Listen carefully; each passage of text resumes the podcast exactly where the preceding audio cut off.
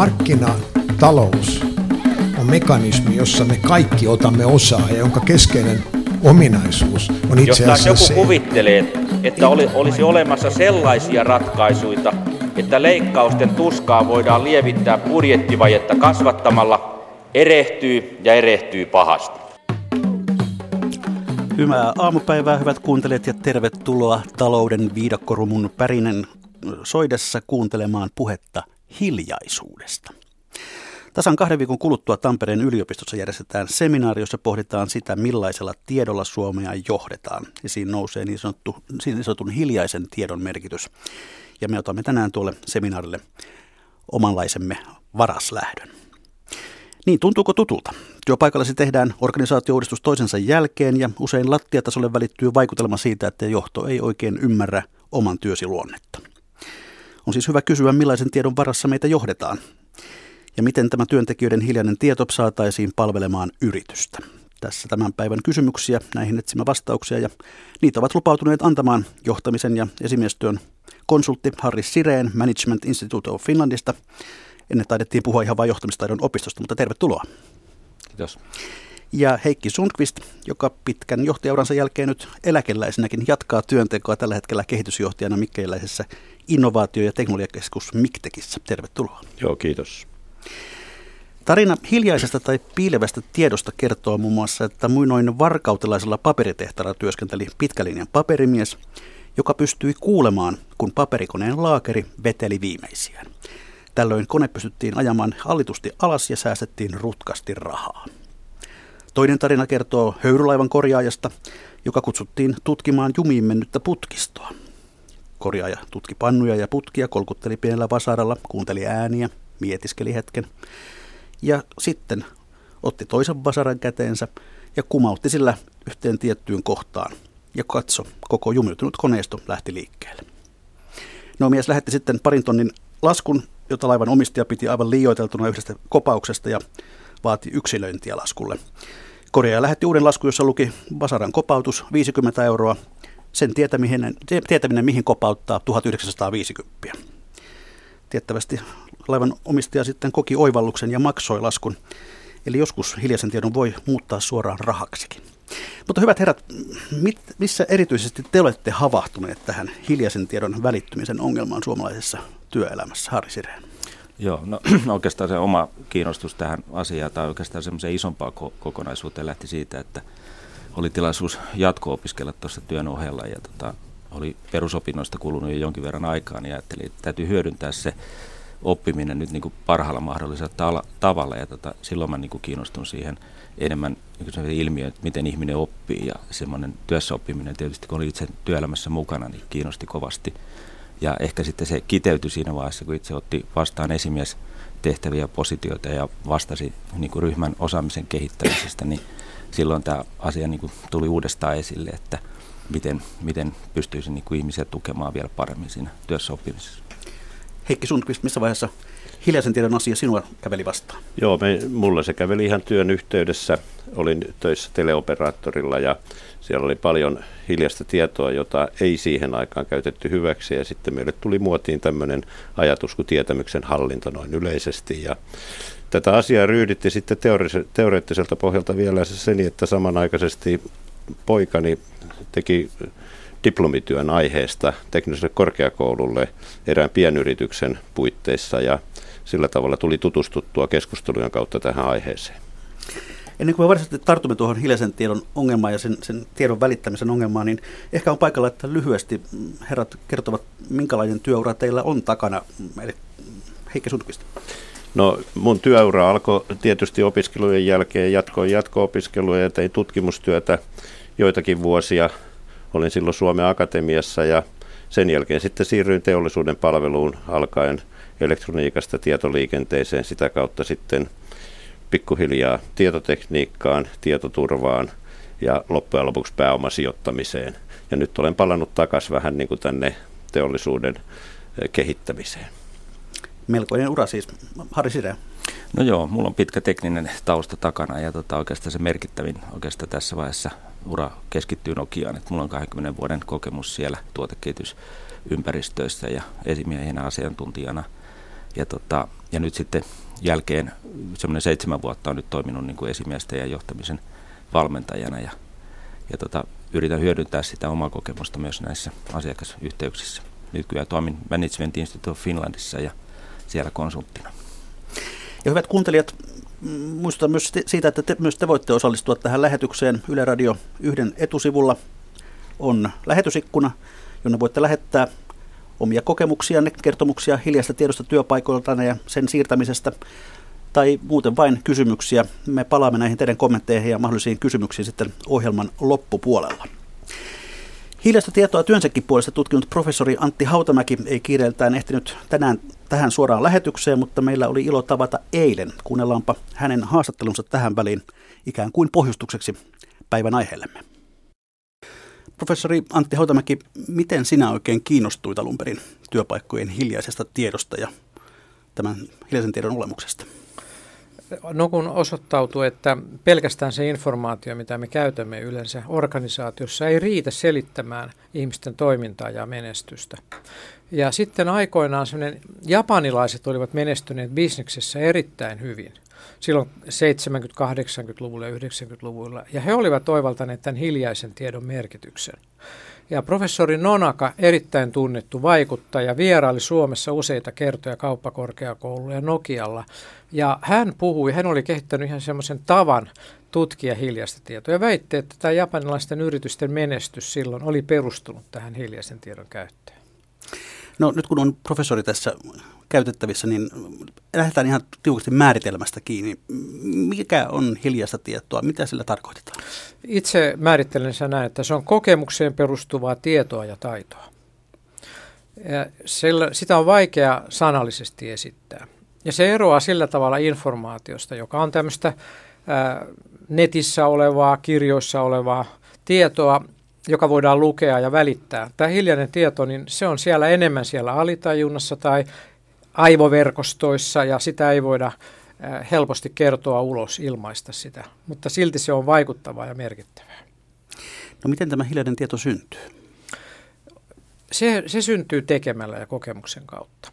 Ja kun me teemme jotain asioita, olisi sitten vaikka musiikkia tai teemme sitä työprosessia, mitä teemme, niin meillä vähitellen niin kuin muodostuu tietty rutiini, tietty tapa tehdä sitä, ja tämä niin kuin ikään kuin automatisoituu. Me opimme sen asian, opettelemme ajamaan polkupyörällä tai opettelemme tekemään laboratoriossa kokeita. Samalla tavalla se niin kuin menee sinne selkärankaan, ja ei sitä enää muistella sen jälkeen, mutta se on siellä se taito, se elää siinä ihmisen kehossa. Niin jos noin tieteen näkökulmasta katsoo asiaa, niin, niin mitä tiede osaa sanoa tästä hiljaista tiedosta muuta kuin, että se on hiljaista ja piilossa? Hyvä kysymys. Hyvä kysymys. Se, mikä on hiljaista ja piilossa, sitä ei voida niin helposti sanoakaan auki, mutta kyllä me tiedetään hyvin paljon, että ihmiset osaavat tehdä asioita, vaikka eivät osaa selittää sitä. Ja tämähän me nähdään kaikkialla. Lapsi oppii koulussa asioita. Tekemään asioita nimenomaan, ja työpaikalla opitaan, yliopistossa opitaan tekemään asioita. Se on siellä läsnä, ja kyllä sitä on nyt ruvettu tutkimaankin myös, myös esimerkiksi. Aivotutkimus on paljastanut, että meillä on paljon aivoissa yhteyksiä, jota, jotka sitten vaikuttavat siihen, miten me käyttäydymme. Eli tietoa alkaa olla siitä, miten se muodostuu ja miten se vaikuttaa elämässä. No mitä muuta tutkimusta tältä alalta on tehty? Liikkeen johtopuolella on tehty aika paljon. Eli juuri viitatin tähän Nonakaan, joka oli, joka oli tota, luonut ihan oman tutkimusalueensa. Sitä ruvettiin puhumaan tietämyksen hallinnaksi, knowledge management. Ja se on hyvin vakuuttava ja, ja, ja laaja tutkimusalue tällä päiv- tänä päivänä. Eli tutkitaan organisaatiossa, yrityksissä, mutta myöskin julkisella puolella, ää, kuinka tietoa yrityksissä käsitellään, kuinka se välillä on keskustelun alla ja, ja vaikka dokumenteissa, ja taas sitten tietoa niiden työntekijöiden ja ihmisten taidoissa, miten ne osaavat käyttäytyä. Ja kuinka nämä niin kuin pyörii, hiljainen tieto ja informaatio ja tämmöinen verbalisoitu tieto, niin kuin, kuinka se pyörii ikään kuin spiraalimaisesti siellä. Tämmöistä tutkimusta tehdään siis liikkeenjohdon tutkim- koulutuksessa ja, ja tutkimuslaitoksessa. Jos pohditaan työelämää ja, ja eri aloja, niin voiko sanoa, että joillakin aloilla tämän hiljaisen tiedon välittämisessä oltaisiin edistyksellisempiä kuin, kuin muilla? Voi, voi ehkä näin sanoa, ja tietysti se, mitä enemmän me mennään sinne tietoalueelle, sinne, sinne missä esimerkiksi tutkimus- ja laboratorioihin ja, ja, ja tällaisiin paikkoihin. Voi olla, että siellä on enemmän sitä, sitä verbalisoitua tietoa, mutta siellä niin kuin tuotannollisissa prosesseissa, palveluammateissa ja, ja niin edelleen, siellä on, on ehkä hyvin vahvasti tämä hiljainen tieto edelleen mukana. Mutta korostan sitä, että me, ihminen ei tee mitään ilman, että hiljainen tieto on aina läsnä. Se on meissä. Siinä mielessä se on kaikessa taustalla. Joskus vähemmän, joskus enemmän. Sen siirtäminen kuitenkin on haasteellista. Onko olemassa jotain muuta kuin nämä japanilaiset esimerkiksi sellaisista menestystarinoista, joissa nimenomaan hiljaisen tiedon siirron avulla on, on saatu, saatu aikaan hyviä tuloksia? Luulen, lu, kyllä, kyllä näitä löytyy. Siis, se, on, se on usein tapahtunut nimenomaan tällaisen työpaikkojen, työpaikoilla tehdyn koulutuksen kautta.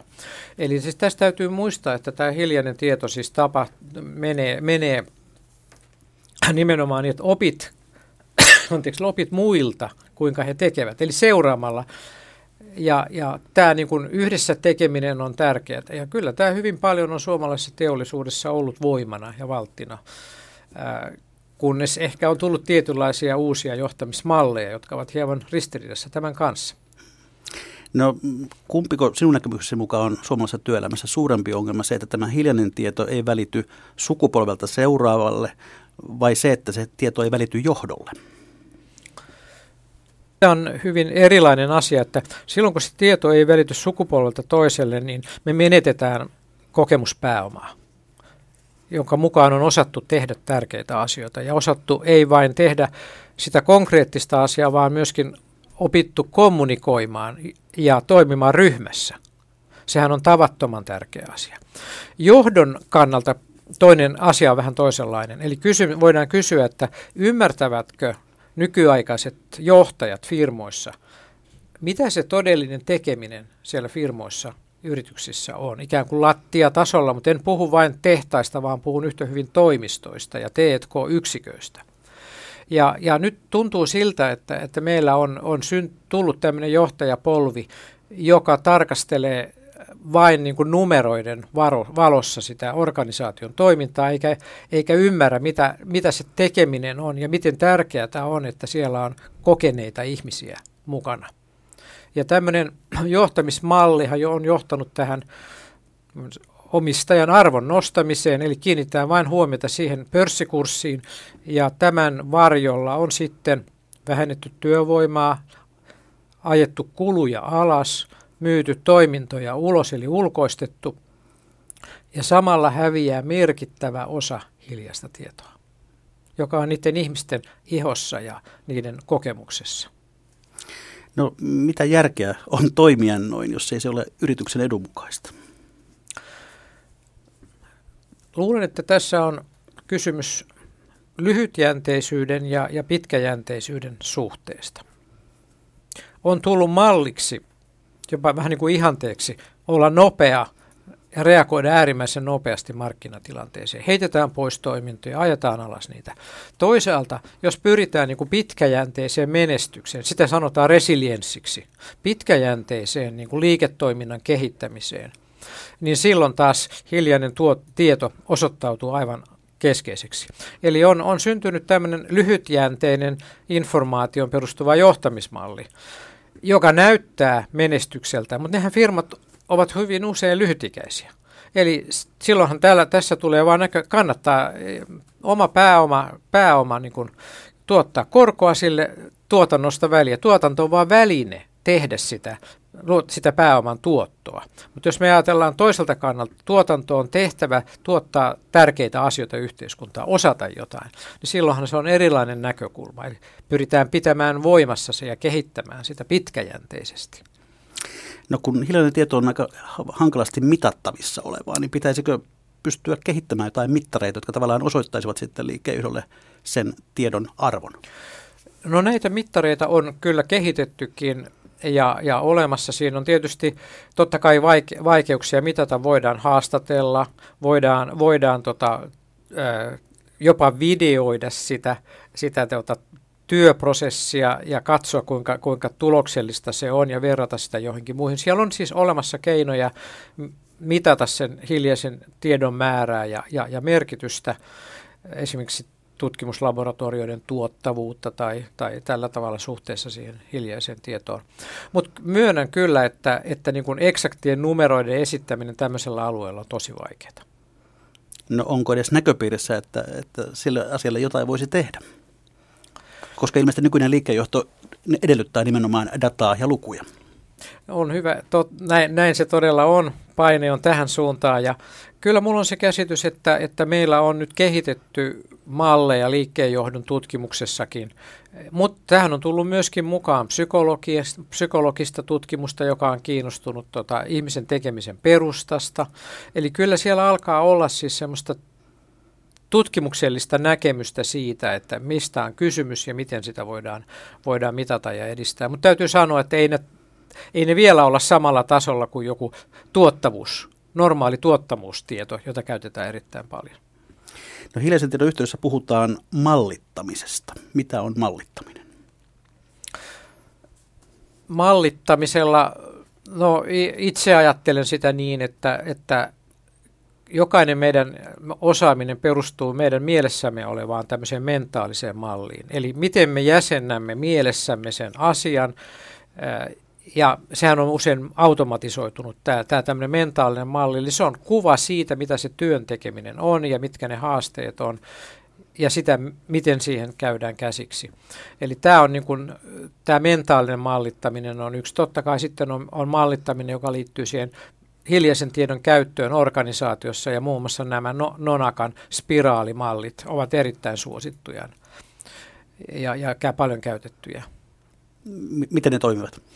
No ne ottavat huomioon sen vaiheittaisuuden, että miten, miten tieto liikkuu ensinnäkin ihmisten välillä, sitten miten se tieto otetaan käyttöön uusina käytäntöinä, miten ne käytännöt siirtyvät henkilöltä toiselle tai osastolta toiselle, ja sitten taas, miten me voidaan yrittää niin kuin dokumentoida kuitenkin sitä hiljaista tietoa ja, vaik- ja kertoa se muille. Eli se, se niin kuin verbaalisen tiedon ja tekemisen suhde, niin sitä on mallinnettu, miten se liikkuu, minkälaisten vaiheiden kautta ne muuttuvat toisikseen. Näin siis professori Antti Hautamäki. Millaisia ajatuksia Hautamäen puheet teissä kahdessa herättivät? Joo, joo, hyvin samaa mieltä Antin kanssa näistä, näistä Antin kommenteista. Ja tota, ihan käytännössä itsekin huomannut samanlaisia asioita. Ja, ja tota, varsinkin mitä kokeneempia ihmisiä näkee ja ammatti-ihmisiä, niin havahtuu siihen, että miten huonosti ihminen osaa oikeastaan kuvaa sitä omaa osaamista. Et muutamalla kysymyksellä, kun lähtee liikkeelle, niin tämä henkilö usein vähättelee omaa osaamista, ja siinä mielessä tarvitaan sitä ulkopuolista arvostusta siihen, että tuota, se on oikeasti arvokasta. Ja tämmöinen arvostava ote monta kertaa niin aloittaa sellaisen keskustelun, että meillä on mahdollisuus sukeltaa vähän syvemmälle. Heikki Sundqvist. Joo, tässä oli paljon mielenkiintoisia havaintoja, ja tuota, mulle nyt jäi mieleen lähinnä tämä spiraalimalli, mistä hän puhui, niin se on, se on juuri se, mitä aikoinaan yritettiin, eli tiedon, hiljaisen tiedon siirtäminen dokumentoiduksi, puhutaan eksplisiittisestä tiedosta, ja ajatus on se niin, että jos henkilöiden hiljaista tietoa saadaan siirrettyä yrityksessä eksplisiittiseksi tiedoksi, niin silloin yrityksen niin kuin se järjestelmän toimintatapa paranee, ja kun ihmiset työskentelee siellä, niin ne kerää uutta hiljaista tietoa, jonka jälkeen voidaan niin kuin tehdä seuraava parannus, ja tällä tavalla jatkuvaa kehitystä tapahtuu. Tämä oli yksi tärkeä asia, mutta jos vielä vähän jatkan, niin siinä puhuttiin aika paljon johtamisesta, ja siinä on niin kuin kaksi tämmöistä ihan käytännöllistä asiaa, niin että ensinnäkin jos hiljaista tietoa ei käytetä, niin toisaalta se madaltaa, varsinkin asiantuntijahenkilöiden, jotka on sanotaan siinä työssä, missä he ovat, he ovat innostuneita siitä ajatuksesta ja haluavat viedä yritystä eteenpäin, niin heidän motivaationsa laskee. Eli tämä on nyt yksi motivaatiotekijä, ja yksi johtamisen tärkeimpiä asioita on motivoida ihmiset. Ja tota, sitten taas toisaalta, jos katsotaan niin kuin työntekijöiden puolelta, niin äh, aikaisemmin eri, erityisesti niin konepäätekniikassa ja tämmöisessä puhuttiin ammattitaidosta. Eli onko se ammattitaito tämän henkilön omaa pääomaa, haluaako hän luovuttaa sitä yritykselle sillä palkalla, minkä hän saa. Hän toteni, että hän tekee vain työtä, mutta ammattitaidon hän haluaa pitää itsellään omana omaisuutenaan. Tämä sama ilmiö oli tota, ohjelmistoteollisuudessa hyvin voimakas tässä joitakin vuosia sitten. Ja näitä piirteitä näkyy vieläkin. Eli ei haluta luovuttaa sitä tietoa, miten minä teen tämän työn, jotta saa niin kuin, niin kuin itse käytettyä sitä pääomaa työpaikan säilyvyyden tai paremman palkan toivossa tai jossain muussa syyssä.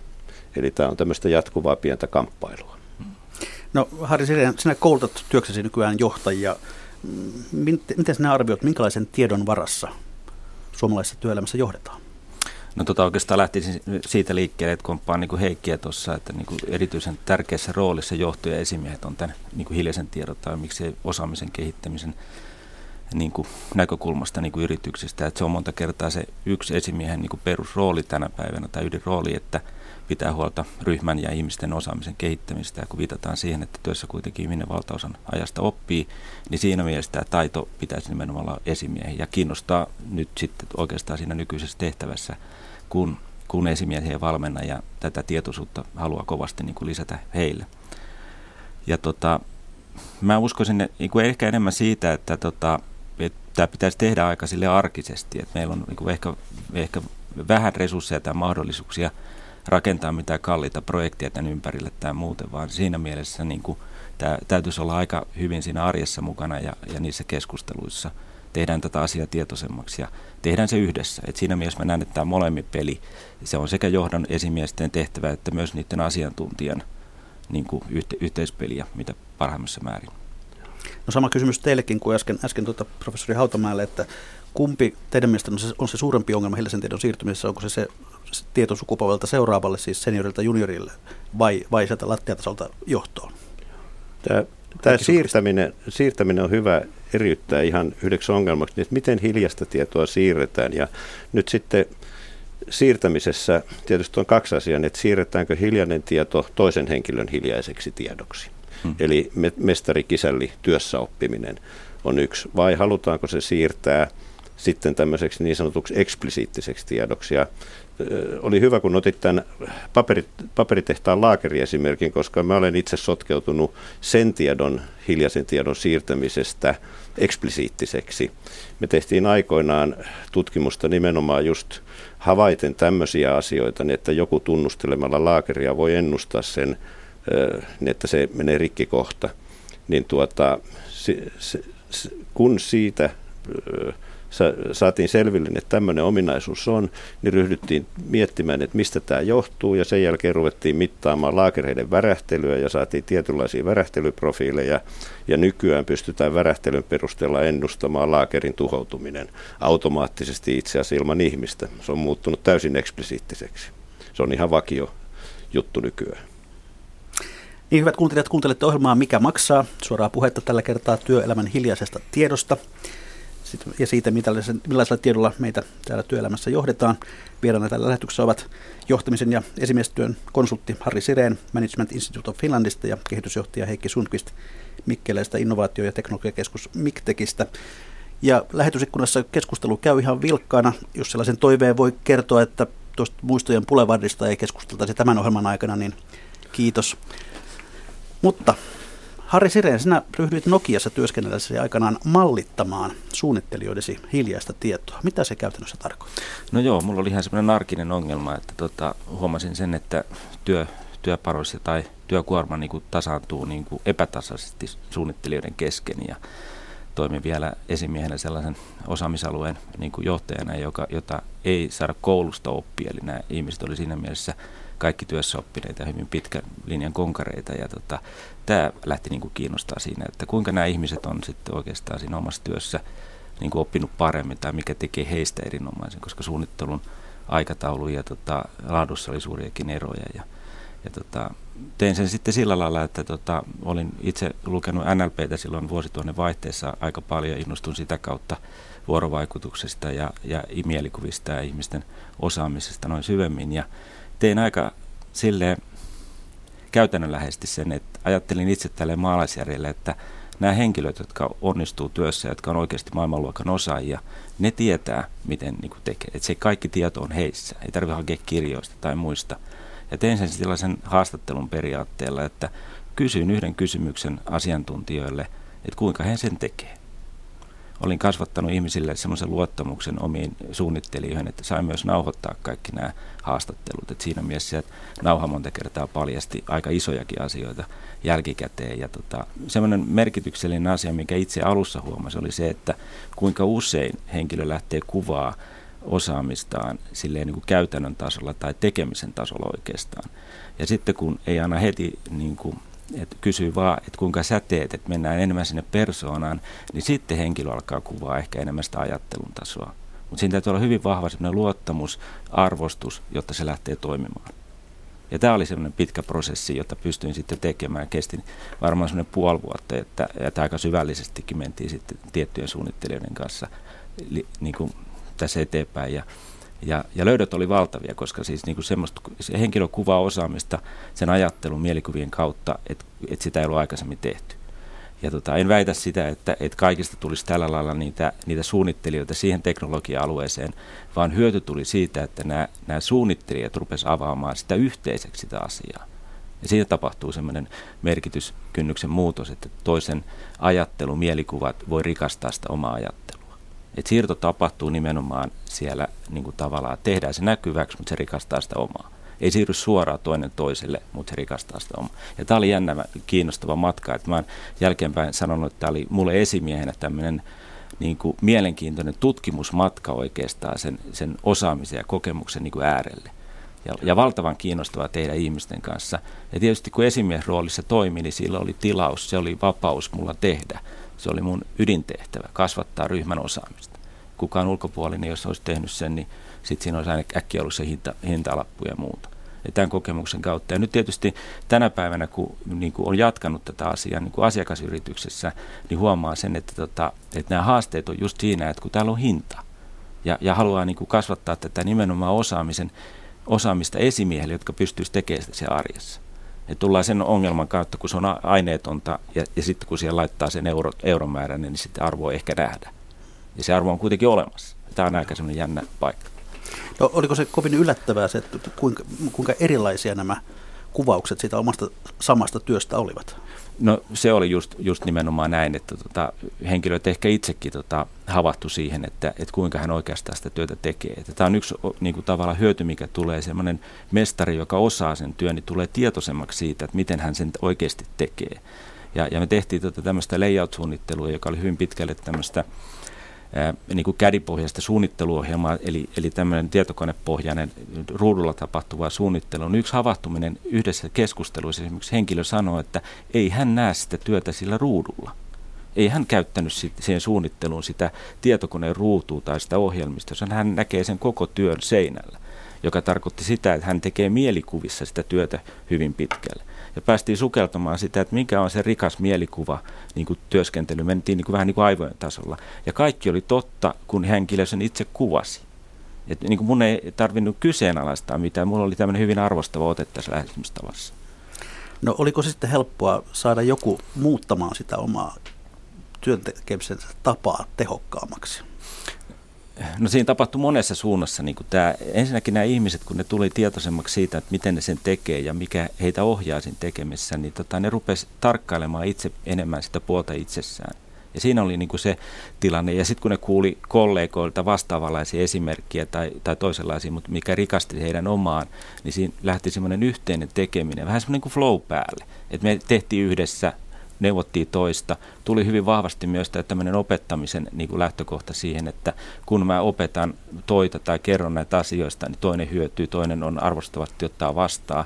Ja varmaan auttoi se, että meillä oli tämmöinen kuitenkin suunnittelutiimi, joka työpäinen oli kuitenkin kova. Ja nyt nähtiin, että kun tämä työ voidaan jakaa keskenään, tämä jakaantuu tasaisesti. Eli myös nämä konkarit näki, että ne hyötyy siitä. Mulla työ vähenee ja, ja joku ottaa siitä enemmän koppia. Ja tämä on niin kuin yksi haaste meille tänä päivänä työelämässä, että, että meillä on osaavia ihmisiä ja jos ne tuo osaamista esille, niin ne voi olla, että näkkiä saa tehdä enemmän. Ja pitäisi tehdä ehkä toisinpäin, että arvostettaisiin sitä osaamista, jaettaisiin sitä ja kuorma tasautuisi sitä kautta niin kuin ehkä tasaisemmin. No tuliko kenties sitten myös jotain ihan jo mitattavissa olevia parannuksia tämän ryhmäsi työtuloksissa? kyllä mä näin voisin sanoa, että tota, ne suunnitt- kun mulla oli aika iso ryhmä, että siinä oli tota neljätoista tämmöistä vastaavaa suunnittelu tekevää henkilöä, niin tota se suoritus parani niin kuin kaikilta. Ja ehkä semmoinen suurin asia oli se, että, että miten nämä, nämä parhaat ihmiset, nämä konkarit jo uudestaan innostu siitä tekemisestä ja oppimisesta. Et monta kertaa näissä haastatteluissa, kun niin kuin sanoin, että sai haastatella tai nauhoittaa nämä haastattelut, niin nauhoissa niin kuin tulee hyvin esille se, että, että henkilö sanoo, että en tiedä itsekään vielä, että lähden opiskelemaan lisää, kun toiset kysyy. Et siis tämmöinen kyselminen, kuunteluminen, tämmöinen vuorovaikutus tässä oli hyvin keskeinen. Ei niinkään paperille tuotettu tieto, vaan niin kuin, niin kuin keskustelujen kautta. No, kehitysjohtaja Heikki Sundqvist, millaisiin käytännön ongelmiin hiljaisen tiedon välittämisessä sinä olet työurallasi törmännyt? Joo, kyllä ne on juuri näitä, joista tuossa aikaisemmin mainitsin, eli tämä johtaminen ja sitten toisaalta niin kuin, työntekijän motivaation, niin kuin, niin että se motivaatio on oikea, oikean suuntainen ja silloin, silloin niin kuin ei tule tämmöistä ristiriitaa, jota mä mainitsin, että työnantaja- ja ammattitaitoristiriita.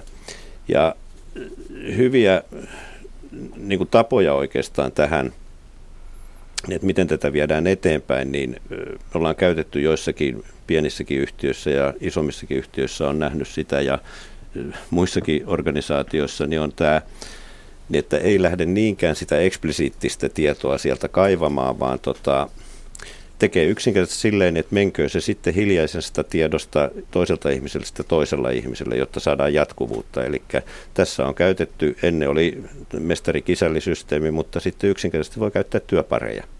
Ja nythän jos me katsotaan televisiossa esimerkiksi poliisisarjaa, niin niillähän on aina työpareja. Yleensä on se vanhempi kaveri ja sitten siinä vieressä istuu se nuorempi kaveri. Ja tämä nuorempi kaveri oppii niitä työtapoja. Eli antaa niiden ihmisten itse tehdä se jatkuvuus myös niin kuin siihen.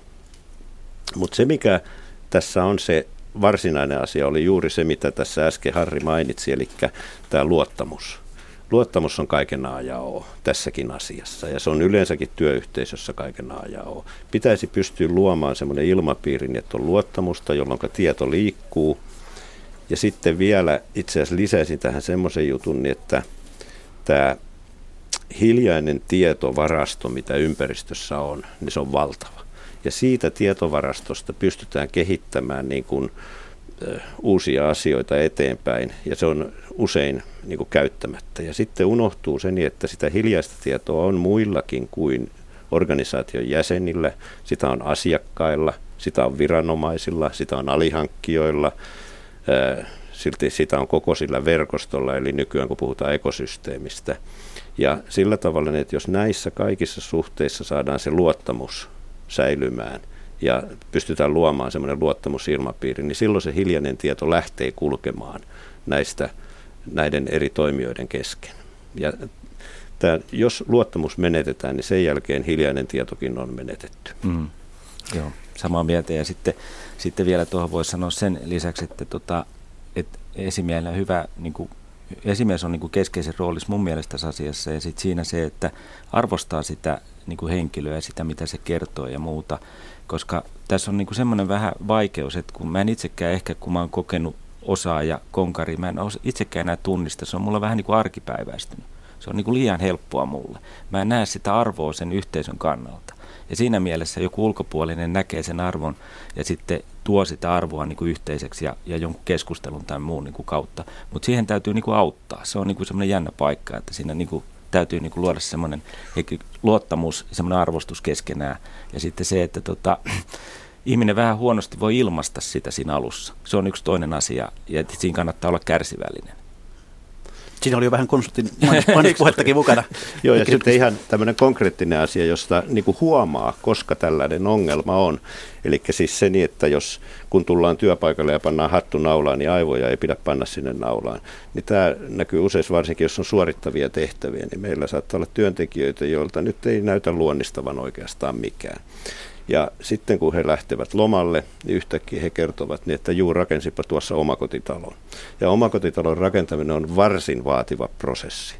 Ja silloin herää niin kuin ajatus, niin että hitto, minähän haluaisin tuota taitoa käyttää tässä työyhteisössä myös. Ja silloin herää se niin, että hetkinen, hiljainen tieto pitää jotenkin saada yhtiön hyödyksi. No Heikki Sundqvist, sinä olet urallisesti törmännyt myös siihen, että hiljaista tietoa käytetään, voi sanoa väärin, niin että se ei hyödytä yhtiötä, mutta se ehkä menee ikään kuin työntekijän omaan taskuun. Osaatko tästä antaa esimerkkiä? Joo, tästähän on siis nimenomaan ohjelmistoalallahan on tästä, kun puhutaan siitä, niin että ää, kun lähdet jostain yrityksestä, esimerkiksi yrittäjäksi, niin sulle tulee kilpailukielto.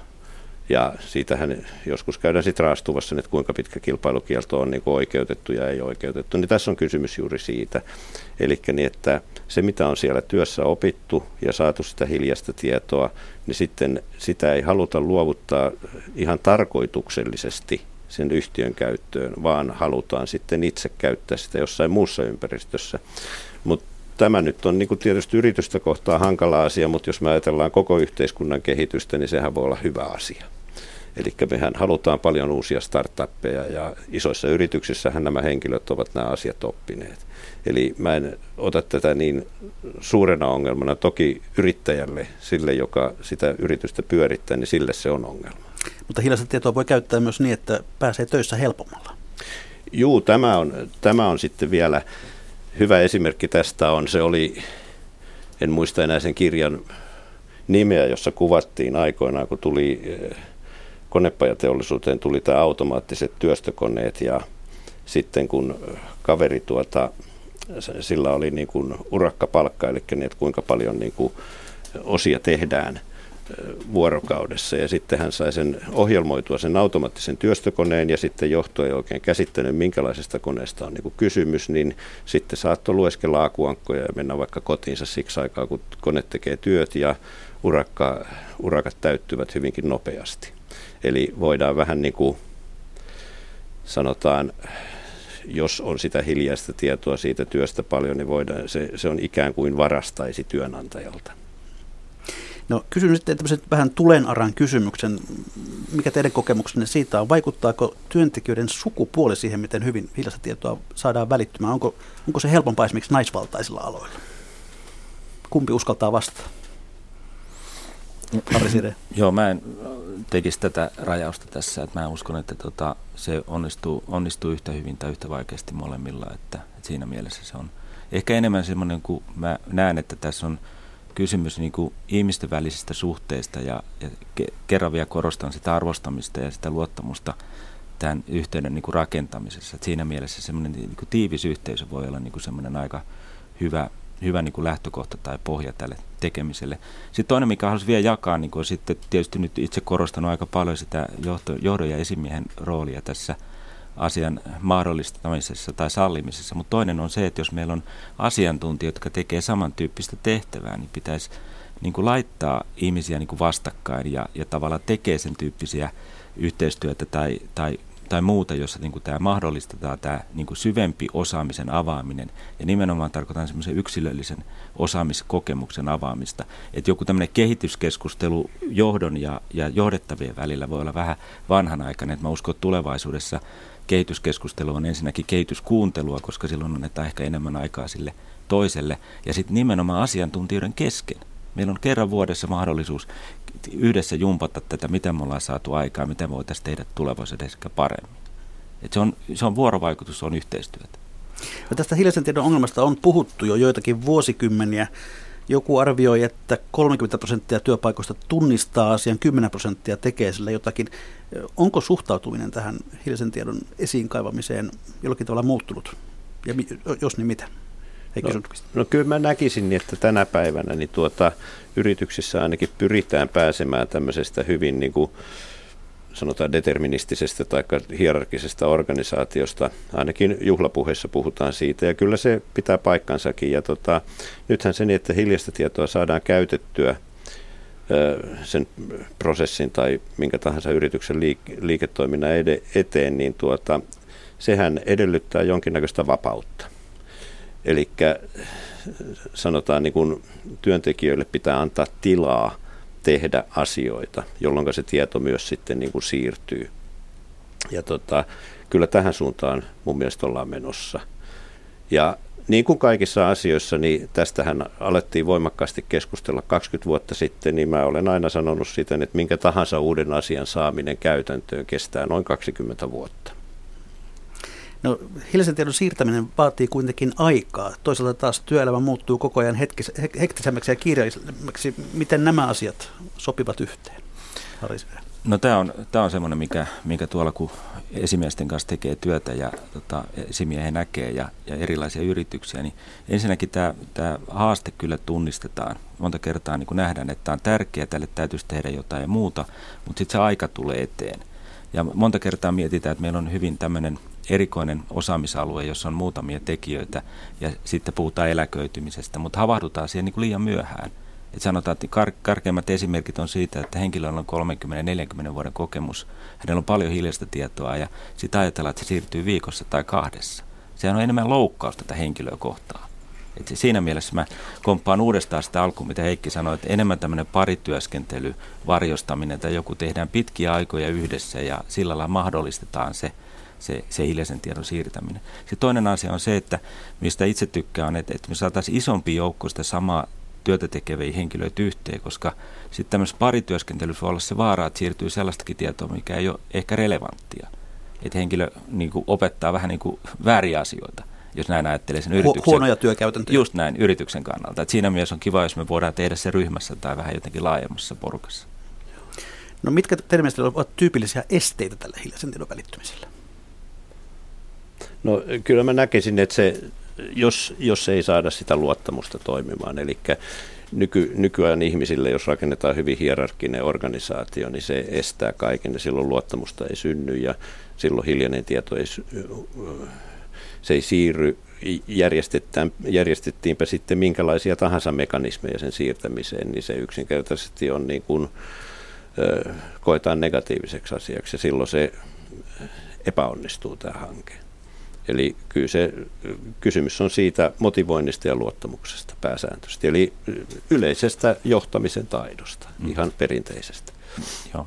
Mä oon samaa mieltä Heikin kanssa, se voisi lisätä, että yksi haaste on vielä niin kuin sen osaajan, kun se itse ei tunnista sitä arvoa. Että se voi olla yksi, yksi asia, mikä niin kuin estää sitä kanssa sitä siirtoa. Että me ei voi olla halu ja tarve siitä, mutta me ei itse nähdä sitä. Ja siinä mielessä tarvitaan sitä muita auttamaan siinä siirrossa. Että se voi olla yksi tämmöinen aika keskeinen asia.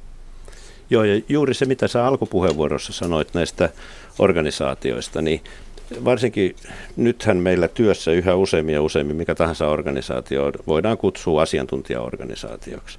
Eli silloinhan asiantuntijoillahan on tätä hiljaista tietoa todella paljon. Ja jos meillä on asiantuntijaorganisaatio ja sitten kuitenkin kaikki päätöksenteko tehdään kuulematta itse asiassa asiantuntijoita, niin kuin usein, usein tapahtuu. Eli päätöksenteko tehdään hierarkkisen organisaation mukaan. Eli nyt juuri pitäisi ymmärtää sen, että johtaminen, manageeraus, niin se on ammatti siinä kuin se asiantuntijankin ammatti. Se ei ole sen enempää. Usein tämmöisissä hierarkkisissa organisaatioissa on sellainen käsitys tai siis toimintatapa tulee vallalle, jossa katsotaan niin, että aina, niin että mitä korkeammalla on organisaatiossa, sitä enemmän on tietämystä. Ja kun näin ei ole, niin se on erinomaisen vahingollista silloin. Kuunnellaan tähän väliin, mitä professori Antti Hautamäen mielestä pitäisi tehdä, että hiljainen tieto työyhteisössä tulisi tehokkaampaan käyttöön. Niin, jos me nyt lähdemme siitä, että hiljaista tietoa ei yrityselämässä hyödynnetä riittävästi, niin mitä tämän asian korjaamiseksi pitäisi tehdä? Mistä se lähtee? No, kyllä yksi varmaan lähtee johtamisesta. Että onko johtajilla näkemys siitä, että on tärkeää sitä kokemuspääomaa hyödyntää ja kehittää ja varjella ja siirtää työntekijöiltä toiselle. Eli se liikkeenjohdollinen ajattelutapa on syytä muuttaa ja silloin nämä businesskoulut on aika merkittäviä, eli kauppakorkeakoulut, että niissä myöskin otetaan laajempaa näkemystä ja uskon, että näin on tapahtumassakin. Toinen asia on sitten varmaan siellä niin kuin, ö, henkilöstön kehittämisen puolella. Eli millä tavalla huolehditaan siitä, että kun ihmiset siirtyy paik- työpaikalta toiselle tai eläkkeelle, osastolta toiselle, niin huolehditaan siitä, että se osaaminen, hiljainen tieto välittyy muille työntekijöille. Eli se vaatii tietyllä tavalla semmoista yhdessä olemista, yhdessä tekemistä, ää, ää, yhdessä työskentelyä, näkemistä, miten toinen tekee. Ja, ja tämä, on, tämä vaatii oman aikansa, mutta tämä on erittäin tärkeää. Eli sitä ei voida niin kuin raportoida, vaan se pitää nähdä, miten se tehdään. Eli semmoinen uuden tyyppinen tapa antaa ihmisten osaamisen levitä siinä organisaatiossa. Varmaankin sitten tärkeää on, on myöskin se työntekijö, työntekijöille, työntekijöiden niin kuin kyky myöskin kertoa siitä, mitä he osaavat.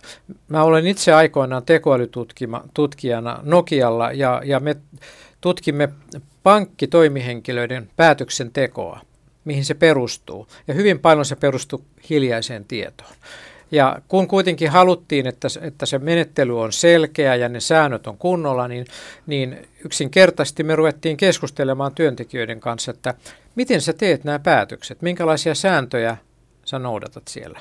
Ja näin me saatiin ne säännöt esiin, jotka ei ne tule ihan noin vaan, vaan niitä piti eri... Ai ton keissi mä teen noin, ai ton keissi mä teen tällä tavalla. Eli nythän voitaisiin ajatella tätä hiljaista tietoa ihan kerroettaisiin keräämään sopivalla tavalla. Ja opetettaisiin ihmisiä niin kuin, niin kuin sanotaan hienosti reflektoimaan, miettimään sitä osaamistansa. Että mikä tässä on ydin, miksi mä, miksi mä teen tämän näin hyvin tai miksi, miksi me erehdymme joskus. Ja, ja voidaan, voidaan siis tutkia jopa niin kuin erehdyksiä, mihin ne perustuu. Sitten kun me löydämme ne syyt, me voimme korjata sitä prosessia, välttää niitä erehdyksiä ja, ja niin edelleen. Et tässä on hyvin paljon semmoista, joka liittyy työn parempaan hallintaan ja työhön liittyvään kehittämiseen. Eli kehittävä työn tutkimus, voisi sanoa, on yksi hyvin tärkeä asia tässä. Mutta jos liikkeelle lähdetään tulevien johtajien koulutuksesta, niin, niin taitaa olla aika pitkä tie. Se on pitkä tie, mutta eihän, eihän näitä oikoteitä kauhean paljon aina ole olemassakaan. Ja tämä liikkeen johdon, mä korostan kyllä tämä liikkeen johdon vastuuta, että jos, jos, meillä, jos meillä on niinku tällainen, mä sanotaan hieman suomalaisille vieras johtamisen ajatus, että meidän pitää nopeasti kerätä voittoja, niin, niin emmehän me saa pysyvää liiketoimintaa aikaa, semmoista niin sanottua resilienttiä, kestävää liiketoimintaa. Ja ehkä hyvä esimerkki on perheomisteiset yritykset Suomessa. Ne on hyvin pysyviä ja kestäviä. Se, on, se, se johtuu aika paljon siitä, että toki että ne on tehneet hyvää bisnestä, mutta sen takia, että ne johto on henkilökohtaisesti niin sitoutunut siihen tekemiseen. Ne haluaa tehdä niitä hissejä tai vaatteita tai kenkiä tai muuta, ja, ja ne on kiinnostuneet, miten se tehdään. Siitä, siitä niin kuin lattiatason prosessista tai, tai siitä, niin kuin mä sanon, reaalimaailmasta. Ja, ja näin heillä niin kuin kehittämisen kohteena on, on se itse tekeminen, ei vain se, että meidän bisnes on kannattavaa. Mä luulen, että tämä on, niin kuin meidän täytyy hyvin paljon kiinnittää huomiota johtoon, johdon asenteisiin ja johdon kouluttamiseen ja, ja, ja näkemysten kehittämiseen. Professori Antti Hautamäki heitti siis pallon johtajien ja esimiesten koulutukselle. Harri Sirén, luuletko, että jos työnantaja alkaisi nyt kaupata hiljaisen tiedon johtamisen kursseja, niin olisiko hyvät markkinat? No, tässä on niinku semmoinen ulottuvuus itse, että tuota, tänä päivänä aika paljon puhutaan coachauksesta ja valmentavasta johtamisesta, jossa on hyvin paljon samoja elementtejä, mutta silloin me katsotaan tulevaisuuteen ja meillä on ylevät tavoitteet ja tuetaan henkilöitä niiden saavuttamiseksi. Mutta se on sama mekanismi, että meidän pitäisi nähdä vieläkin voimakkaammin se kokemus. Kokemusta voi myös johtaa.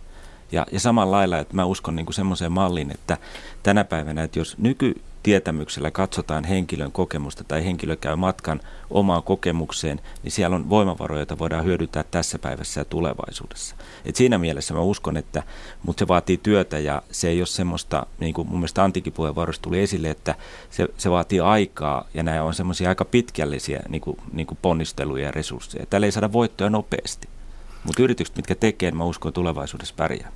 Professori Hautamäki tuossa aiemmin mainitsi Japanin, mutta onko maailmassa olemassa jotain muitakin hiljaisen tiedon mallimaita? Heikki Sundqvist. Joo, kyllä, kyllä mä sanoisin sillä tavalla, että Suomessa on niin kuin pikkasen ongelma. Meillä on aika tämmöinen hierarkkinen tapa suhtautua kaiken näköisiin organisaatioihin. Mehän sijaitaan niin kuin siellä, missä byrokratia on loppujen lopuksi syntynyt ja tota, meillä on vieläkin vähän... Jos, jos sallitte, niin sanon niitä tsaristisia perinteitä. Ja tuota, sitten jos lähdetään katsomaan, niin toki Japani ja sitten toisaalta Yhdysvallat, joissa kaikki uudet asiat otetaan nopeasti käytäntöön. ja tavalla tai toisella onnistutaan aina viemään eteenpäin. Ja samaten mä katsoisin, että se mitä mä oon seurannut Englannissa tapahtuvaa niin kuin teollisuuden toimintatapaa, niin kyllä sielläkin on, niin kuin, he, heillä on luottamuksellisimmat suhteet kuitenkin loppujen lopuksi, vaikka sitten jos niin kuin anekdootteja katsotaan, niin se tuntuu olevan juuri päinvastoin, mutta se ei, ei ole näin Suomeen verrattuna. Sitten katsotaan vähän lähetysikkunaa. Siellä keskustelu on ollut tänään erittäin vilkasta.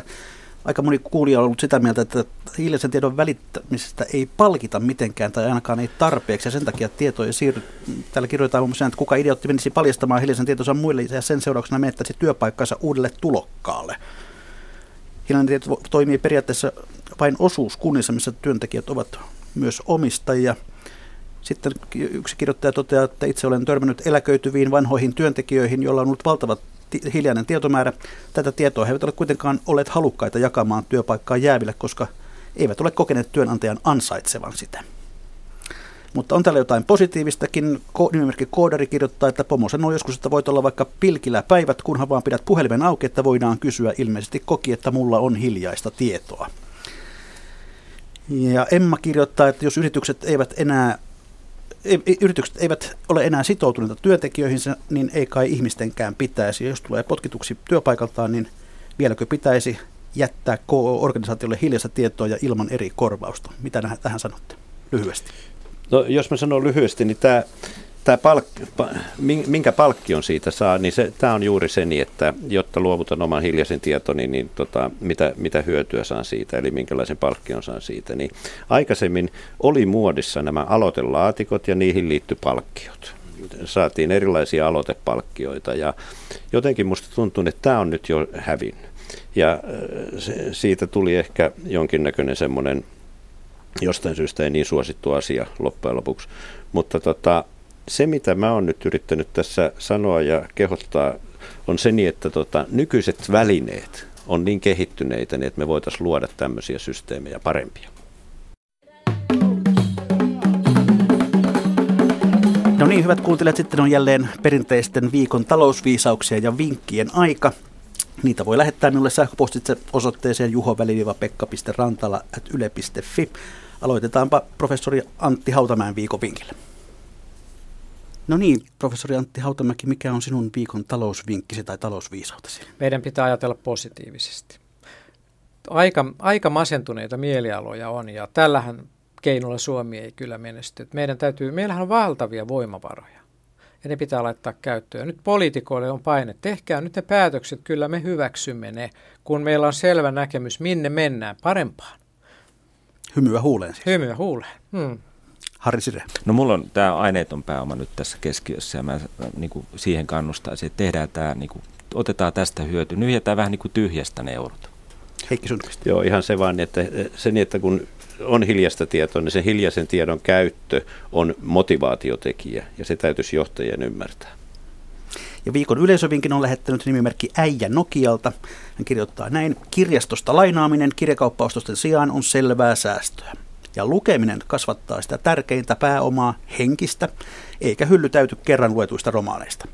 Sitä paitsi kirjakaupoista ei vuotta vanhempia kirjoja tahdo enää löytyäkään.